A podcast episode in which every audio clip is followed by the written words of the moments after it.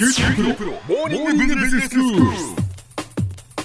今日の講師は九州大学ビジネススクールで異文化コミュニケーションがご専門の鈴木雄文先生です。よろしくお願いします。よろしくお願いします。先生今日はイギリスの歴史シリーズです。はい、えーとですね、えー今までのペースがだんだんこのお落ちてきてというのかな、細かいこと、我々の身近な時代に近づいてきたので、細かいことに入っているんですけども、はい。これをですね、本当に細かいことを全部やり出しますと、多分あと何百回もかかるので、えーとまあ、ペースをさほど落とさずに、こう全体を大つかみにするようなお話という形で続けていきたいと思うんですが、はい。20世紀に入りますとですね、実にまあ、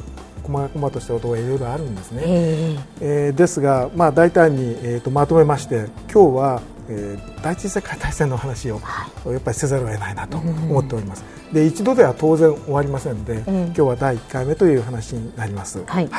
でですねイギリスにとって第一次世界大戦がどうだったのかというお話を当然するわけなんですけども、ええまずはその全般的な話をまとめておきたいと思います。でさすがにあの第一次世界大戦や第二次世界大戦になるといろいろなところで取り上げられますので、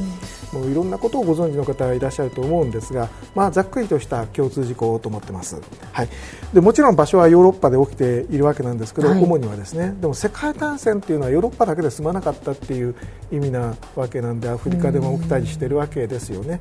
えー、とところがですよあまりにも大規模に、えー起きたものですから今までの戦争と違ってですねパワーバランスで海を出したらおしまいというようなことでは済まなくなったんですよね。でその背景としてその近代兵器の充実というのがあったりして例えばその戦車が出てくるとかその爆撃の性能が上がるとかっていうようなことがあって、まあひとたびぶつかるとすごく犠牲がたくさん出るというのが特徴になってきたんですよね。で多分第一次世界大戦で列強は懲りただろうと思うんですよ。これを本当にしばしばやったら大変なことになると。で実際に大変なことになったわけで第一次世界大戦第二次世界大戦を通してイギリスはまあその没落の方向に向かうことになったわけですね、はい。でご存知の通り第二次世界大戦以降はイギリスになり変わってアメリカがその世界を見ていく立場になったわけなんですよ。でそれほど大きなインパクトのある出来事であったということをまず言わなければならないと、はい。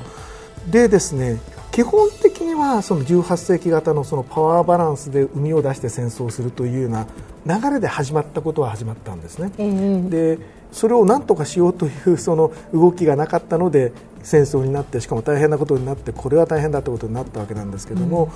えー背景としてはですね、まあ、二大陣営というものがありましていわゆる同盟国と連合国というものです、はい。英語では同盟国の方は The Central Powers、まあ、中央ですか、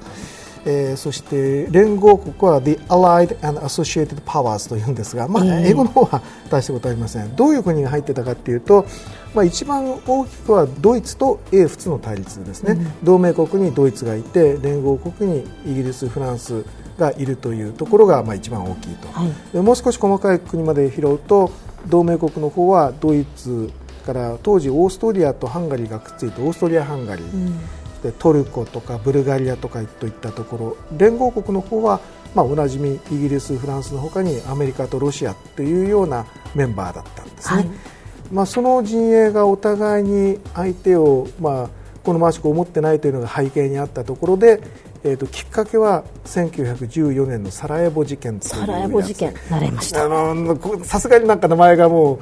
あれですよね。どっかで聞いたことがある名前になってくるわけなんですけど、まあ、オーストリア・ハンガリーの、えー皇太子が、えー、とサラエボこれボスニアってところにあるわけなんですけど当時の、えー、とボスニアのサラエボでセルビア人に暗殺されたという事件なわけです、はい。でそのオーストリア・ハンガリーとそのセルビアというのは当然その仲が良くなかったわけなんですね、あのそこの辺の細かいところを拾っていくともう大変なのでやめますけれどもそれが背景にあって、まあ、ローカルなものがきっかけだったわけなんですよ、ええ。だけどそこでですねオーストリア・ハンガリーが、えー、とセルビアに対してあのまあ宣戦布告をするということが起きてから、はい。それぞれの陣営に俺も味方につくぞと言って入り込んできたものがものすごい大事になってしまったというのが背景なわけなんですよね。でそれが先ほど申し上げた通りその近代的な軍備のえー増強その他の要因によって本当の大事になっちゃったわけですね、戦死者もあの何千万人という単位で、えー生じているという本当に大変なものだったわけなんです。で先ほどオーストリア・ハンガリーがセルビアに宣戦布告をしたというのがありましたけどそれぞれの国があの俺も宣戦布告という形でこう入ってくるわけなんですけれども大きな動きとしてイギリスが入ってきた動きとしてはですねあのドイツがフランスやロシアに宣戦布告をしてでそのベルギーを取ってフランスを伺う形になったものですからイギリスとしてもやっぱりフランスまでドイツに来られてしまうと次は自分になりますよね、うん、なのでこれはやばいぞということになっていわゆるそのベルギーの支援に入ってくるというところでイギリスがまあ入ってくるということです。でそうなるとイギリスやドイツが本気でぶつかればこれはもう局地的な争いでは済まなくなってくるというのが先ほどから言っていることなわけなんですね。でまあ世界大戦に発展したというようなことがまあ最初のきっかけの一般的な話です。でそのイギリスから見ての話っていうことなんですけどもイギリスとそのドイツがもともと仲が良くなかったっていう背景には最初にその大英帝国として、まあ、大きな栄華を極めたイギリス、まあ、一人勝ち状態のところへですねドイツがどんどん力をつけてきたわけですよ。でこれはいつかあの自分の地位を奪われるという恐怖もイギリスにはあっただろうと思うんですね。でそれでそのお互いに軍拡競争みたいなことになってたわけなんですよ。まあ、それも背景としてあの一旦戦火が起きれば お互いに大変なことになるということにつながっちゃったわけなんですね。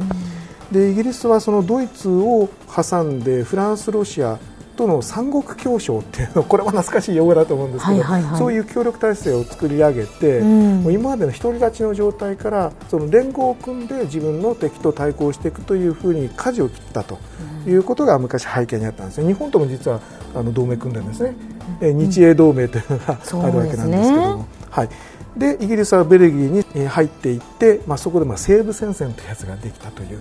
ところなんですけども、まあ、その続きは次回ということで。はい、はいでは先生今日のまとめをお願いします。はい、えーと、第一次世界大戦あの大変なあの戦いが始まりまして局所的なことでは済まなくなってきた時代に勃発した戦争で、えー、大変な大きなことになったと。でイギリスはそれにどう絡んでいったかということのきっかけの話をさせていただきました。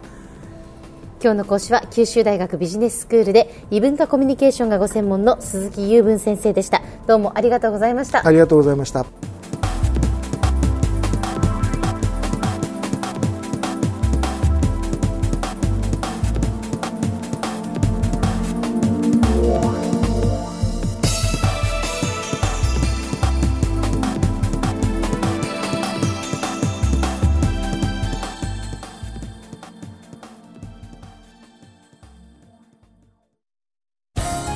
プロは通信ネットワーク、セキュリティ、クラウドなど QT ネットがお届けする ICT サービスです。九州中に展開した光ファイバー網を基盤に一番身近なビジネスパートナーとして九州の企業自治体の皆様をサポートします。詳しくは QT プロで検索を。